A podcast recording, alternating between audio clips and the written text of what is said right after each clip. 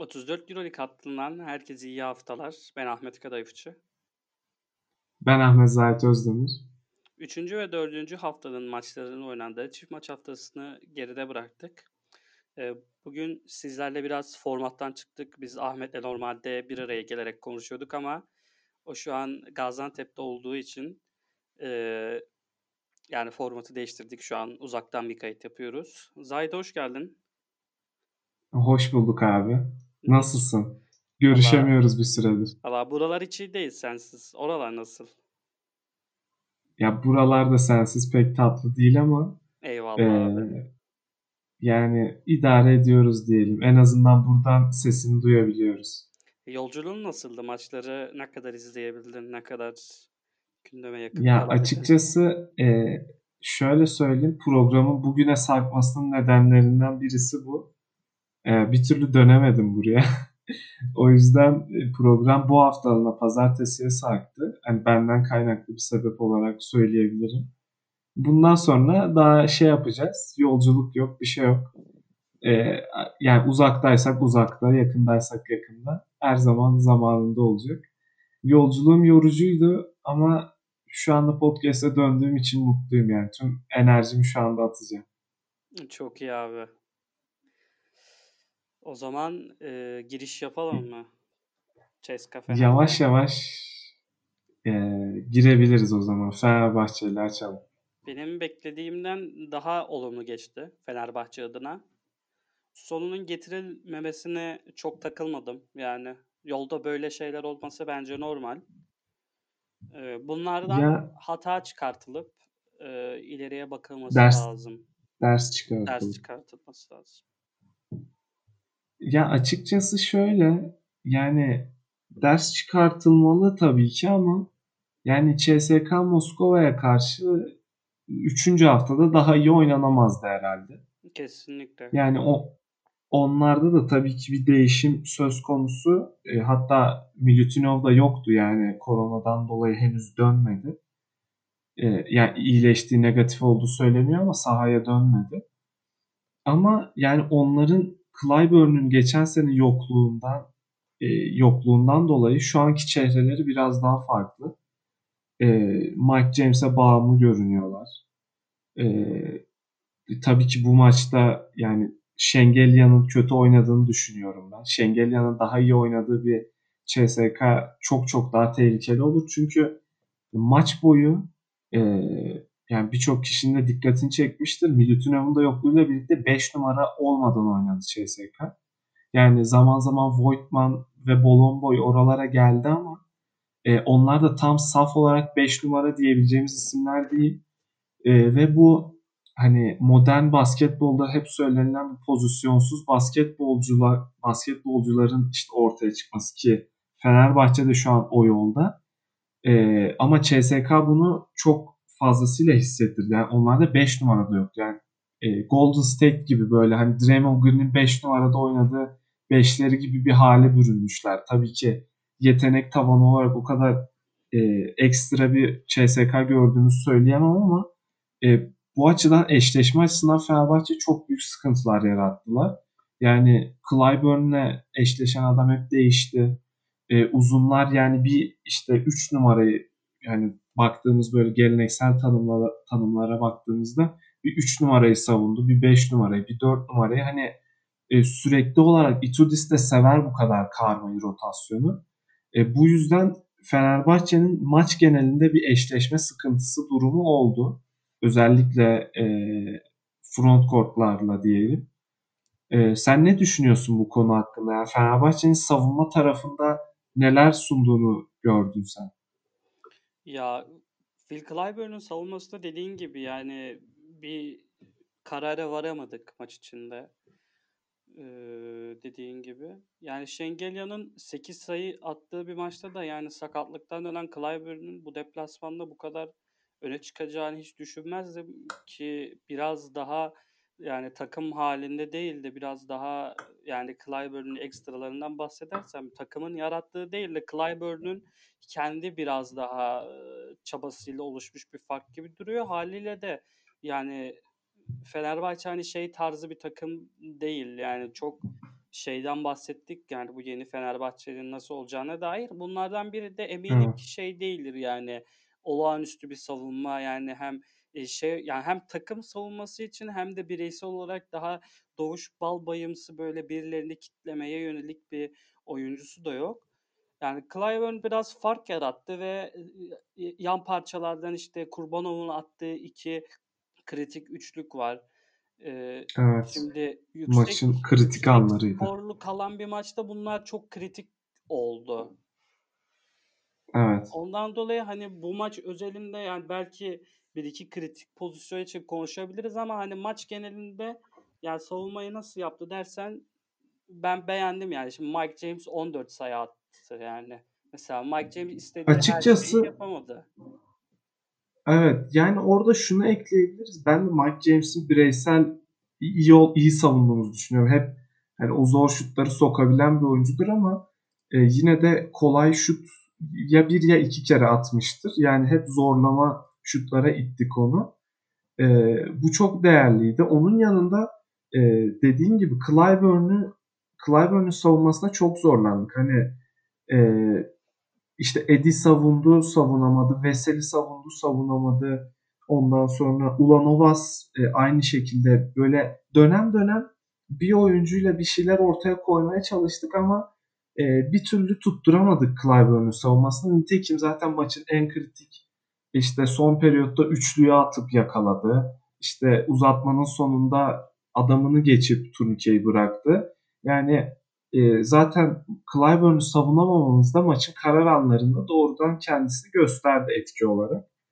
E, ama hani ben soruyu sana savunma, Fenerbahçe'nin savunması nasıl diye yönelttim. Ya o noktada hani dedim acaba nasıl düşünüyorsun? Çünkü ben savunma olarak iyi bir Fenerbahçe gördüm. Hani CSK'ya rağmen. Ki onların da e, Şengelyan'ın çok kötü oynaması, Mike James'in nispeten işte e, alanı açacak şutları sokamaması birebirlerde, Milutinov'un olmaması sadece Clyburn'un eline bakmalarına neden oldu. E, ona rağmen işin içinden yani taşın altından iyi kalktılar açıkçası. E, ya burada da tabii biraz şeyin de etkisi var. Fenerbahçe'nin henüz hazır olmayışının sinyallerini e, ilk iki galibiyetinde zaten alıyorduk. E, ama bu maçta yenilgi olarak döndü. Onu da tabii e, hakem kararlarında etkisi var mı? Ne, ne düşünüyorsun o konuda? Maç sonunda sence hakemlerin kararları doğrudan sonuca etki etti mi? Ya şimdi maç için üst üste yani devam eden bir hücum faal gerginliği vardı zaten. Yani zaten uyarılmıştı Dekolo. Yani bunun olacağı çok belliydi hani. Tamam çabasından dolayı tebrik edelim ama hakemin aklında yani onu çalmak için sabırsızlanıyor anladın mı? O son Dekolo'nun atıldığı pozisyondan bahsediyorum. Evet. Yani hani Yani yanlış ya da doğru orada karar diyebilirsiniz ama hani biraz Dekolo kaşınlı gibi diyeceğim. Yani mesela maçın başında çalsa ben itiraz etmezdim yani bu kadar konuşmazdım bu pozisyon üstüne. Yani evet tabii ki mutlaka öyle olurdu. Ben şöyle düşünüyorum ama hani Dekolo kaşındı değil de Dekolo yeterince iyi gösteremeden pozisyonu izlediğinizde bence bir hücum faal var orada. Hı hı. Ee, ama Dekolo'nun düşüşü çok yapay göründü ve hani o, o sırada da maçın o tansiyonuyla e, açıkçası o kararı biraz getirdi gibi. Hani e, mesela baktığımız zaman Yan Veseli çok böyle hücum faal aldırır ve Yan Veseli'nin düşüşleri hani e, açıkçası iyi bir aktör gibidir yani. Yan Veseli gösterir orada kendini. E, ve gerçekten faal olan bir pozisyonu sadece güzel göstererek o faulü çaldırır. Evet, Yani evet. e, Dokolo'nun yaşadığı sıkıntı o sırada onu yapamamak oldu bence. Yani yani bu yüzden de tabii uzatmada Dekolosuz oynamakta mutlaka etki etti. Yani Brown'un uzatmada tabii 1-2 turnikesi var. E, direkt hatta öne geçirdi son pozisyondan önce Fenerbahçe'yi. Ama tabii ki Dekolo olsa orada belki direkt e, üstünlüğü kuracaktı Fenerbahçe. Yani o açıdan olumsuz bir etkisini gördük ama yani net yani bir kötü niyet arama taraftarı değilim açıkçası. Yani o sırada öyle bir karar çıkabilirdi diye düşünüyorum. Yine de e, hatalıydı bence bana kalırsa. Hı hı. Lorenzo Brown hakkında ne düşünüyorsun? Dekolo çıktıktan sonra şeye dair ben çok şey sinyalleri alamadım yani. Takımın lideri olma yönünde. Yani bir Ya açıkçası evet. Yani Ee, 5 numaralı bir yani bir 5'in gardı gibi gözüküyordu yani böyle bir liderlik ben o şeyi alamadım. Ya açıkçası zaten Çünkü Brown'dan o ilk defa gördüm çünkü bu şeyi hani e, hani Lorenzo Brown yokken böyle tamam Bobby Dixon yanında oluyor ama Bobby Dixon şu an şey durumda değil yani tüm topu yöneteyim, tüm hücumu yöneteyim şeyinde değil. yok yani. tabii zaten öyle bir oyuncu tarzında değil. Evet. Yani şu açıdan iyi, yani iyi bir deneme oldu diyelim. Şimdi Dokolo'nun olmadığı anlarda Brown'un e, ilk iki maçta görmüştük mesela. Hani Brown'un fena da yönetmediğini ama çok kısa süreler oluyordu bu. Yani o anlarda böyle bir de ikinci çeyrek, üçüncü çeyrek yani oyunun sonucuna doğrudan etki eden anlar olmuyordu. Yani şimdi bunun uzatmalarda olması açıkçası Fenerbahçe'ye bir yenilgi de getirdi diyebiliriz bir yerde. E, yani e, çünkü orada Dekolo olmasına ihtiyaç duyuyor Fenerbahçe. Çünkü e, hani dedin ya Brown'un liderlik e, şeyi sunmadığını. Yani Brown'dan zaten böyle bir şey de bekleyemeyiz. E, çünkü Dekolo açık ara en iyi oyuncusu takımın ve takımın yıldızı Veseli ile birlikte. Hani karar anlarında da bir kısaya bir kısa lidere ihtiyaç duyarsınız ki Dokolo'nun e, dördüncü çeyreğin başında yani ilk 8 sayıyı kendi attı galiba. Yani orada ağırlığını da çok iyi koymuştu aslında. Çok da büyük bir şanssızlık oldu yani e, ikinci teknik faul alması. Yani tam kendini ispatlayabileceği bir maçta şanssız bir şekilde dışarıda kalmış oldu. Hani Brown hakkındaki düşüncelerim çok değişmedi. Çünkü zaten Brown'dan o andaki liderliği beklemememiz gerekiyor bence. Hı hı. Ee, ama tabii ki yine de ortaya koyduklarıyla birlikte e, top kaybını biraz azalttığı takdirde iyi, iyi ve yararlı olmaya devam edecektir. Yani zaten önceki maçlarda da öyle bir şey sundu. Ee, aslında yavaş yavaş Bayern Münih maçını istersen öyle geçelim. Yani Bayern Münih maçında Fenerbahçe e, Brown'un ve Dokolo'nun top kayıplarının acısını daha çok çekti bence. Evet. Ne düşünüyorsun Bayern Münih maçı hakkında? Ya çok Ee, yani ya. Yani iki maç gerçekten hani kesinlikle. Yani hiç ben beklemiyordum.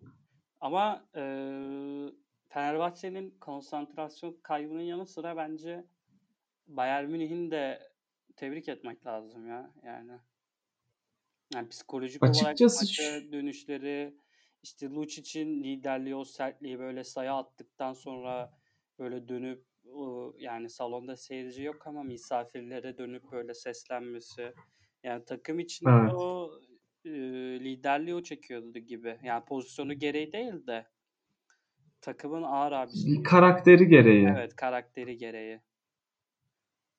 Yani orada şöyle bir etki oldu. Zaten Lucic o ilk çeyrekte böyle absürt bir sportmenlik dışı faul yaptı. Gerçekten hani e, eminim taraftarların he- hepsi de çok sinirlenmiştir. Çünkü çok anlamsız bir şekilde Orada bir bir hareket oluyor. yaptı.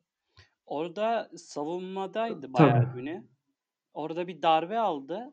Çok Evet. sinirlendi Lucic. Tepki olarak e, bir faal yaptı orada. İşte e, koç da aferin iyi yaptın falan dedi. Yani hani bu biraz maç içinde mesajımsıydı ama hani hoş değil yani baskı. Hani sonuçta sportmenlik dışı faal. Yani bir adamı vuruyorsun. Aferin iyi yaptın dediğine emin miyiz? E, yani dönüp good job gibi bir şey dedi galiba. Lucic'e dönüp. Ya bence eğer öyle bir şey dediyse ben o an kaçırmışım ama eğer öyle bir şey dediyse Hı hı. hani aferin iyi halt ettin hadi geç kenara otur biraz Hayır falan değil. Çünkü O havası o havada ama değiliz. o hareketten sonra Lucic'i uzun süre oyuna almadı yani. Ama orada Ee, faul problemi bence galiba. İkinci ya da üçüncü faul olması lazım. Yo tabii ki faul probleminin de etkisi var ama yine de oyundan düşmesini göze almazsınız öyle bir yandan sonra. Bence tamamen sakinleşsin diye yaptı. Hiç de memnun olduğunu sanmıyorum. Çünkü e, böyle anlar ev sahibi takımına yarar. Tabii ne kadar seyircisiz de olsa yani o bir yerde şeye döner yani. E, gerçi maçın sonunda tamam Lucic e, yine etki etti oyunu. Çok da iyi oynadı ama e, maçın gidişatının esas etkilenmesi şöyle oldu bence. Fenerbahçe ilk yarı beklemediği kadar e, hafif, e, çok kolay sayılar buldu. Yani Veseli'nin zaten ilk yarı e, yani herhalde bir 6 5-6 tane içeriden bomboş bulduğu sayı var. E, Bayern Münih inanılmaz bir şekilde savunamadı. Özellikle Malcolm Thomas ve şey e, Radošević yani çok fazla kaçırdılar içeride. Yani hiç yetişemediler. İletişim eksikliği vardı. Yani Fenerbahçe hiç zorlanmayarak başladı ve hiç zorlanmayarak farkı 20'ye çıkardı. Bunun üstüne e, doğal olarak hani bir yerde şey oldu. O soyunma odasına gittiklerinde ben eminim Fenerbahçeli oyuncular iyi bugün de kazandık. CSK maçı şanssızlıktı bunu kazandık falan gibi düşünmeye başlamışlardı ki e, ikinci yarı bir türlü reaksiyon gösterememizin sebebi o olması gerekiyor. Yani e, Kokoşkov devre arası röportajında onu söyledi aslında. Sadece iki tane iyi, iyi çeyrek oynadık. Bundan sonra hani iki iyi çeyrek daha oynayıp maçı kazanmalıyız dedi ama e, tam tersine döndü işler. Yani burada ben e, mental olarak maçı kafada bitirdiler Fenerbahçeli oyuncular. E, böyle düşünüyorum ve ilk şey 3. çeyreğin başında da çok dirençli ve çok enerjik bir Bayern Münih çıkınca sahaya e, tabii onlar da karakter koydular yani e, doğal olarak ama tamamen agresif Bayern Münih savunmasını gösterdiler yani sahada. Ve Fenerbahçe'nin belki ilk yarı Bayern Münih böyle oynasa Fenerbahçe bu kadar zorlanmayacaktı. Çünkü e, yine ikinci yarıda bulduğu birçok boş şutu e, kaçırdı. Yani De Colo olsun, Brown olsun, e, Ulanovas ilk yarıda Gerald yani zaten bu maç e, ilginç de hani CSK maçında 6'da 6 üçlük attı. E, bu maçta yani inanılmaz bir savunma eksiği ve 3'te 0'da üçlük. Yani top kaybı. Gerçekten o açıdan Ha evet yani ve ilginç bir şey daha. Fenerbahçe bu maçı 4 sayıyla kaybetti ama Gerald Eddy sahadayken Fenerbahçe eksi 16 yani e, Eddy'nin sadece şutları kaçırması değil savunmada da dikkat ettiğiniz zaman e, ya adamına yakın durmuyor. Yani böyle çok basit hatalar yapabiliyor. Zaman zaman işte yanından kaçırabiliyor. Hani onu bir yerde anlarsın ama e, biraz konsantrasyon eksikliği olduğunu düşünüyorum. E, o maç özelinde yani Bayern Münih maçı özelinde. E, yani Gerald Eddy'nin sahada olduğu anlarda yani 19 dakika süre alıp eksi 16 yazdıran bir oyuncu e, o maç için bir sıkıntı yaşamıştır. Ki yani bu maç 20 sayıyla kaybetsek böyle olmaz ama 4 sayıyla kaybederken böyle olması ilginç de bir e, done veriyor. Öte yandan e, Bobby Dixon ve Dechampierre'de e, Bobby Dixon eksi 11, Dechampierre eksi 10. Yani e, ilginç bu artı eksi istatistiği bu maçta hani zaten ilk yarı ve ikinci yarı şeklinde ayrıldığı için e, artı eksi çok acayip bir hal almış durumda. Piler'in de ben artık e, post uplarından ve şutlarından sonuç alması gerektiğini düşünüyorum. Yani onun oyunda kalacağı anlar anları uzatacaktır. Yani savunmada inanılmaz bir agresiflik gösteriyor. E, yardımlara gelebiliyor. E, nitekim e, ayakları zaten ilginç de bir böyle duruşu var. Hani sürekli aktif olduğunu rakip oyuncu da hissediyor. Ama hücumda hiçbir şut sokamaması, post up'larında gerçekten hani oradan sonra takımın kolay sayı yiyebilecek şekilde e, şutu kaçırması, e, hücumda ortaya bir şey koyamaması Fenerbahçe adına sıkıntı yaratıyor. Yani onun sahada kalacağı anlar daha uzun olursa savunması daha dinamik olacak takım. Kokoşkov da bunu istiyordur eminim. Ama orada Döşampierre'den biraz daha fazlasına ihtiyaç var hücum anlamında. E, nitekim ikinci yarıda da onun e, eksikliğini hissettik bence. Hani Fenerbahçe'nin hücum silahları belli. Yani De Colo, e, Veseli ve bu ikilinin oynadığı ikili oyunlar sonucunda işte Veseli ya da De Colo'nun asist yapması. E, ondan sonra Bartel ve Ulanovas'ın sırtı dönük oyunları. E, ve hız yani tabii ki Brown da zaman zaman sete sette oynuyor ama daha çok hızlı hücumlarda Bobby Dixon Lorenzo Brown'un şeyi e, topu taşıyıp şutu atması ya da bitirmesi. Yani baktığımız zaman burada mesela Döchampierre'in eğer ortaya bunu koyması yani e, daha verimli hücum etmesi. Ondan sonra Ceraledi'nin CSK maçındaki gibi hani 6'da 6 olmasa da hani her maç böyle 2-3 üçlük atacak ve bunları yüzleri sokacak şekilde oynaması gerekiyor.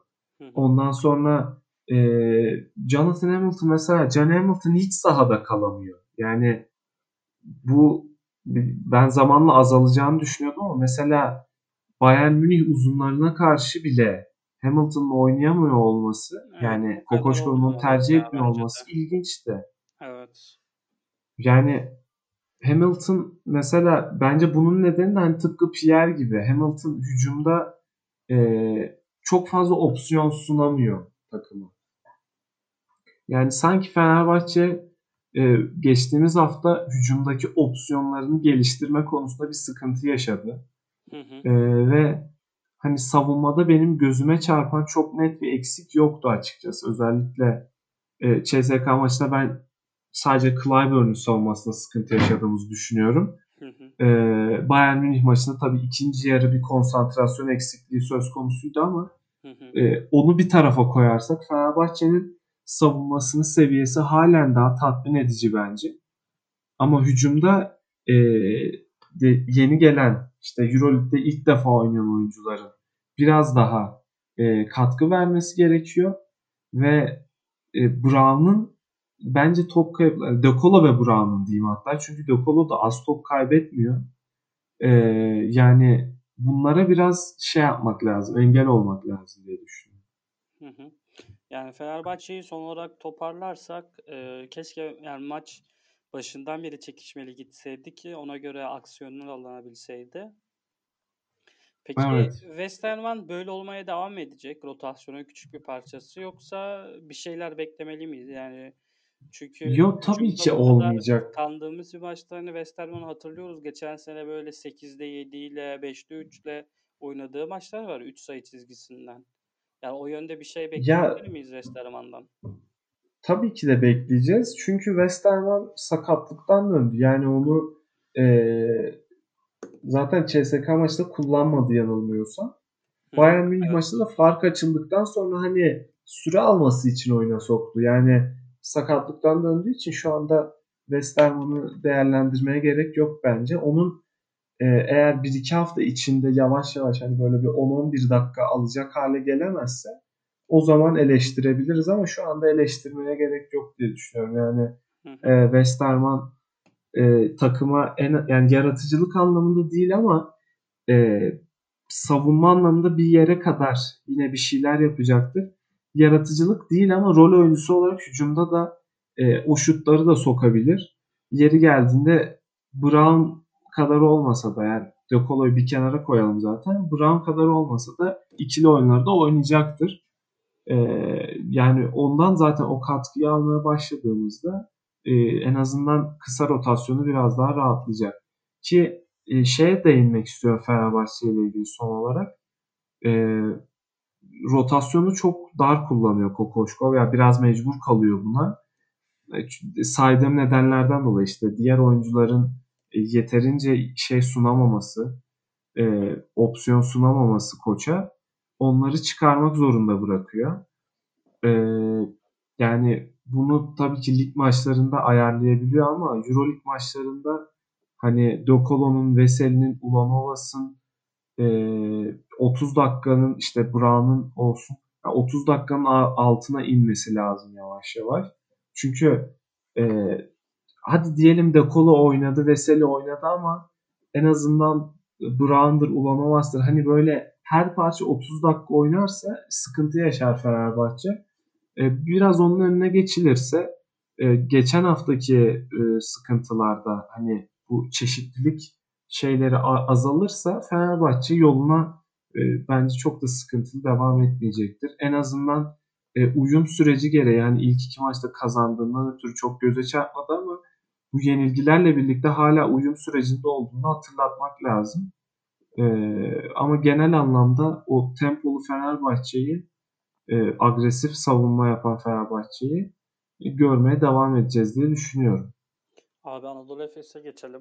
Ee, Alba Berlin deplasmanında geçen seneki Anadolu Efes'in fragmanlarından izledik. Parçalar izledik. Evet. evet. Ee, Plyce Almanya'da oynamayı çok seviyor. Geçen seneki maçları da göz önüne alırsak yani Almanya deplasmanlarında tam olması gerekiyor. O memleket değil evet. mi? Memleket kokusuyla birlikte. Kesinlikle. İşte Dunstan'ın Plyce'ın pot altındaki çabaları, işte Simon'un liderliğinde. Mitsic'den bahsetmiyorum. Lütfen biraz e, Efes'i sen yorumlar mısın? Şöyle bir e, çünkü biraz sinirlisin galiba devam eden bu yenilgilerin ardından. Ya şöyle bu maçta yani dediğim gibi yani geçen seneki Efes'ten parçalar izledik. 36 dakikası oynamasına rağmen Mitz için hala böyle %60'ında 70'inde olamaması yani beni üzen yerlerden. Evet.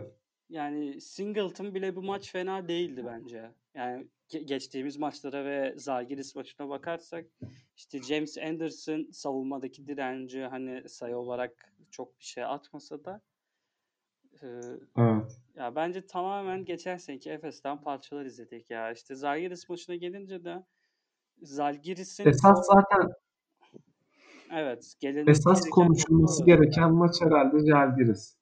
Evet yani bu maçı şey olarak deyip geçebiliriz yani. Geçen seneki Efes aldı maçını devam etti gibi bir şey diyebiliriz. Aynen. Ee, ki hani benim bir yorumum da şu olacak. Sen hani dedin ya Mitsic işte 36 dakika oynadı ama halen daha tatmin etmedi. Yani o konuda e, yine hani 13 sayı 13 asist yaptı. Hı hı. aslında çok da göze batmadı. Çünkü oldukça rahat yani. Rölanti'de oynadı bir yerden sonra Efes maçı. Hı. yani herhalde geçen seneyle benzemesinin en önemlilerinde bu. E, Efes rahat oynayınca yani kendi gibi oynayınca etkili olan bir takım ve Alba Berlin maçında çok rahat oynadı. Ve hani oyuncular şut atarken de doğal olarak hiç tereddüt etmedi. Yani Miss için orada yine bir altıda bir üçlüğü var. Hani e, bir türlü belli doğrulmadı onun bu konuda. E, ama baktığımız zaman yine de takım genelinde dediğim gibi iyi bir Efes izledik. Jalgiris maçına gelince aslında Alba Berlin maçının neden e, çok da değerlendirilmeye gerek olmadığını gördük tekrardan. Çünkü tam acaba bir şeyler ben sevinmiştim. Alba Berlin maçını işte kazandı Efes. E, herhalde artık form tutmaya başlayacak. Hani tamam bu maç çok da büyük bir maç değildi ama form tutma açısından önemliydi diye düşünüyordum.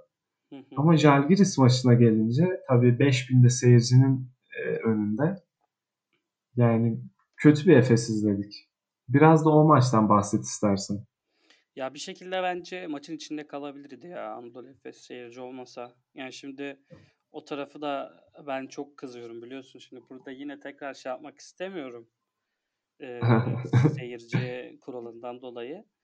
Yani bu deplasman hani belki hani her şey normal olsa böyle Larkin olsa belki yine hani Efes bu maçı kaybederdi ama bu şekilde kaybetmezdi abi. Geçen sene Efes'in teslim olduğu bir maç var. O da hani bugün böyle hani bugün böyleyiz abi. Hani geçen seneki Panathinaikos evet. deplasmanı. Hani bir maça özel Aynen. bir şeydi. Ama Aynen. ben bunu görmemiz hoş değildi bence. Yani Simon ve Dunstan yaşlı diyoruz da abi adamların gösterdiği dirence baktığın zaman hani takımın diğer parçalarından da bir şey bekliyorsun. Bir beklentiye giriyorsun. Yani sen ya. skor anlamında demiyorum. Savunmada evet. falan ne bileyim hani bir sertleştirin abi. için yaptığını yapın gerekirse. Bir vurun, dövüşün, yani, edin. Yani bir direnç gösterin. Açıkçası yani Efes'in yani oyun tarzı hiçbir zaman böyle dövüşme üstüne değildir. Hani böyle enerjiyi öyle göstermez. Etmek için yani duruma hani Aa, anladım aynen. Kötü gidiyoruz olmuyor tarzı. Ya evet ama bunun esas sıkıntısı bence şey hani Anadolu Efes'in hücumdan beslenen bir takım olması ve hücumun bir türlü böyle hani hücumu yapıyoruz, sayıyı kaçırıyoruz, savunmaya döndüğümüzde aklımızda hala hücum var.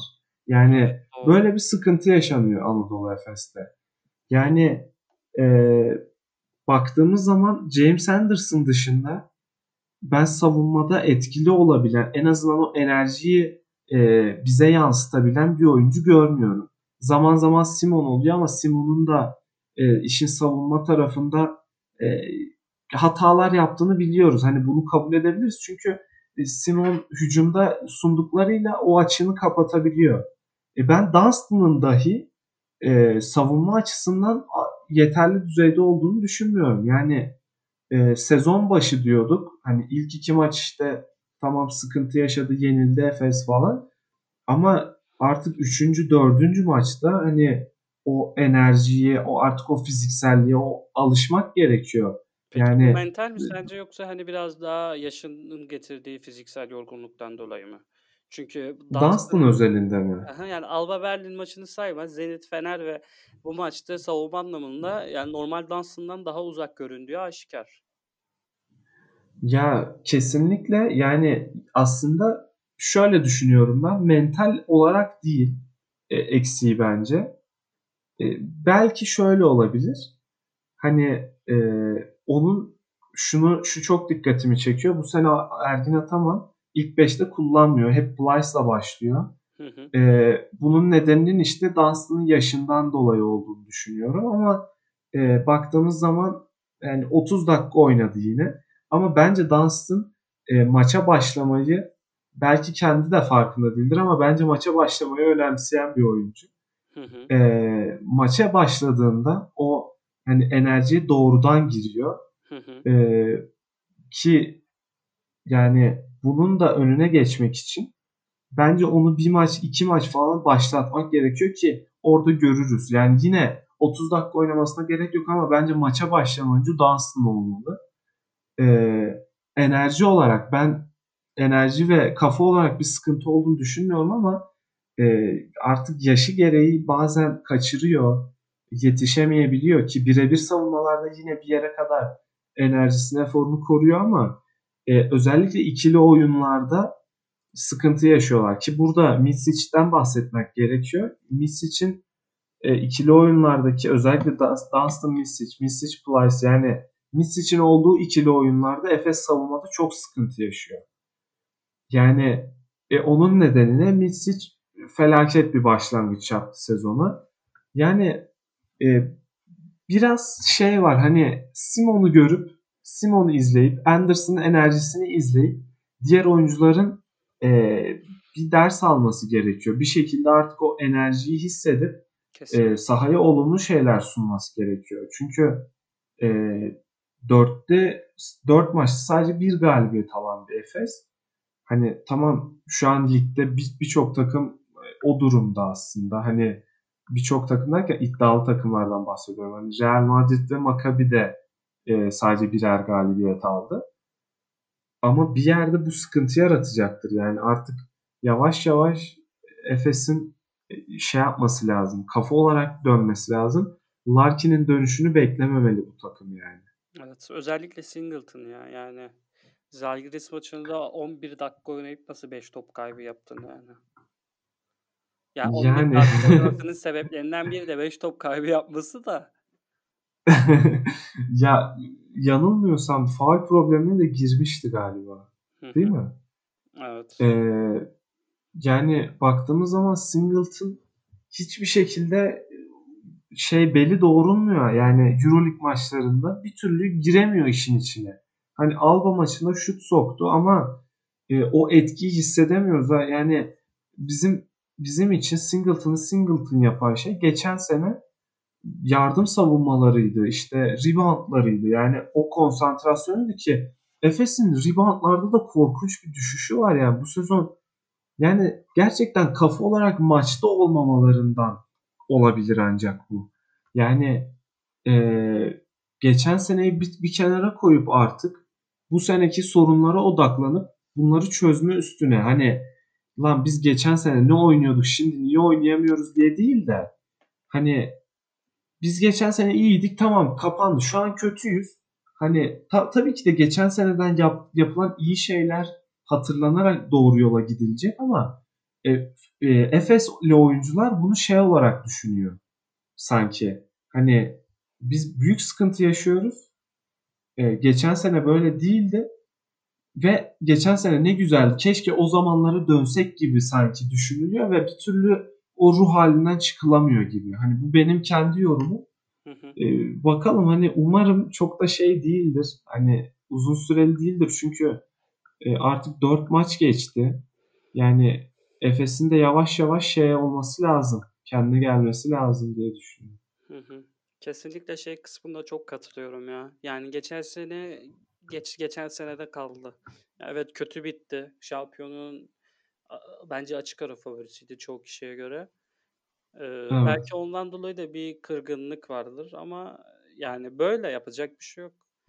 Yani geçen seneyi Yani unutup tabii bu senenin eksilerine odaklanmak gerekiyor bence de. yani eksilerinde tabii halen daha Larkin var. Hani e, Anadolu Efes'in geçen sene ön plana çıkan birinci oyuncusuydu ve yani sadece ön plana çıkması değil yani diğer oyuncular hani şey dedim ya Alba Berlin maçında çok rahatlardı. Yani hep psikolojileri üstünden konuştum ama e, aslında Larkin'in yokluğu da böyle bir etki yaratıyor Efes'te. Çünkü geçen sene iyi oynayan bu oyuncuların hepsi hücumda Larkin gibi bir silah sahip olduklarını biliyorlardı. Evet. Yani şu anda onun yokluğuyla birlikte o e, ona çok ihtiyaç duyuluyor ve belki de hani ruh hali şeydir. Hani Larkin bir dönse de artık biz de oynamaya başlasaktır. Ki bu olursa Larkin döndüğünde bile Efes yükselişe geçemeyebilir. Yani bu tehlikeli bir düşünce. Umarım e, yani önümüzdeki hafta yani bu hafta Asvel maçında ki oynanır mı bilmiyoruz ama herhalde oynanır. E, çünkü Asvel geçen hafta hani korona vakalarından dolayı oynayamadı iki maçında. Hı hı. Yani umarım Asvel maçında ortaya konulan şeyler Larkin'in dönüşüne kadar bize ümit veren şeyler olur. Hı hı. Ee, yoksa Efes adına bu kötü gidişat biraz daha sür, sürerse e, sıralamaya etki eder yani. Sıralamaya etki etmemesi için bir an önce artık Efes'in e, oyununa dönmesi gerekiyor. Ki Larkin'in nasıl döneceğini de bilmiyoruz o noktada. Yani daha bir Westerman'ımsı bir dönüş de olabilir. Yani umarım öyle olmaz. Yani Westerman'ımsı olmayacaktır yani. Yani böyle Geldiği zaman muhtemelen işte 5 dakika, 10 dakika, işte haftaya 20 dakika. Yani sonuçta sakat Yani bence direkt bir o bilemeyiz. 10-15 dakikadan girer bence yine de Larkin. Hı. Yani yine böyle direkt 30 almayacaktır süre ama 10-15'ten girer. E, zaten şu anda anladığım kadarıyla Miami'de çalışıyor hala. Hani tam hazır dönmek için dönmüyor anladığım kadarıyla. Yoksa e, ben o yüzden hani Larkin'in de çok yavaş döneceğine inanmıyorum. İnanmak da istemiyorum. Çünkü şu Evet. an gerçekten takım çok ihtiyaç var. duyuyor. Evet. Evet.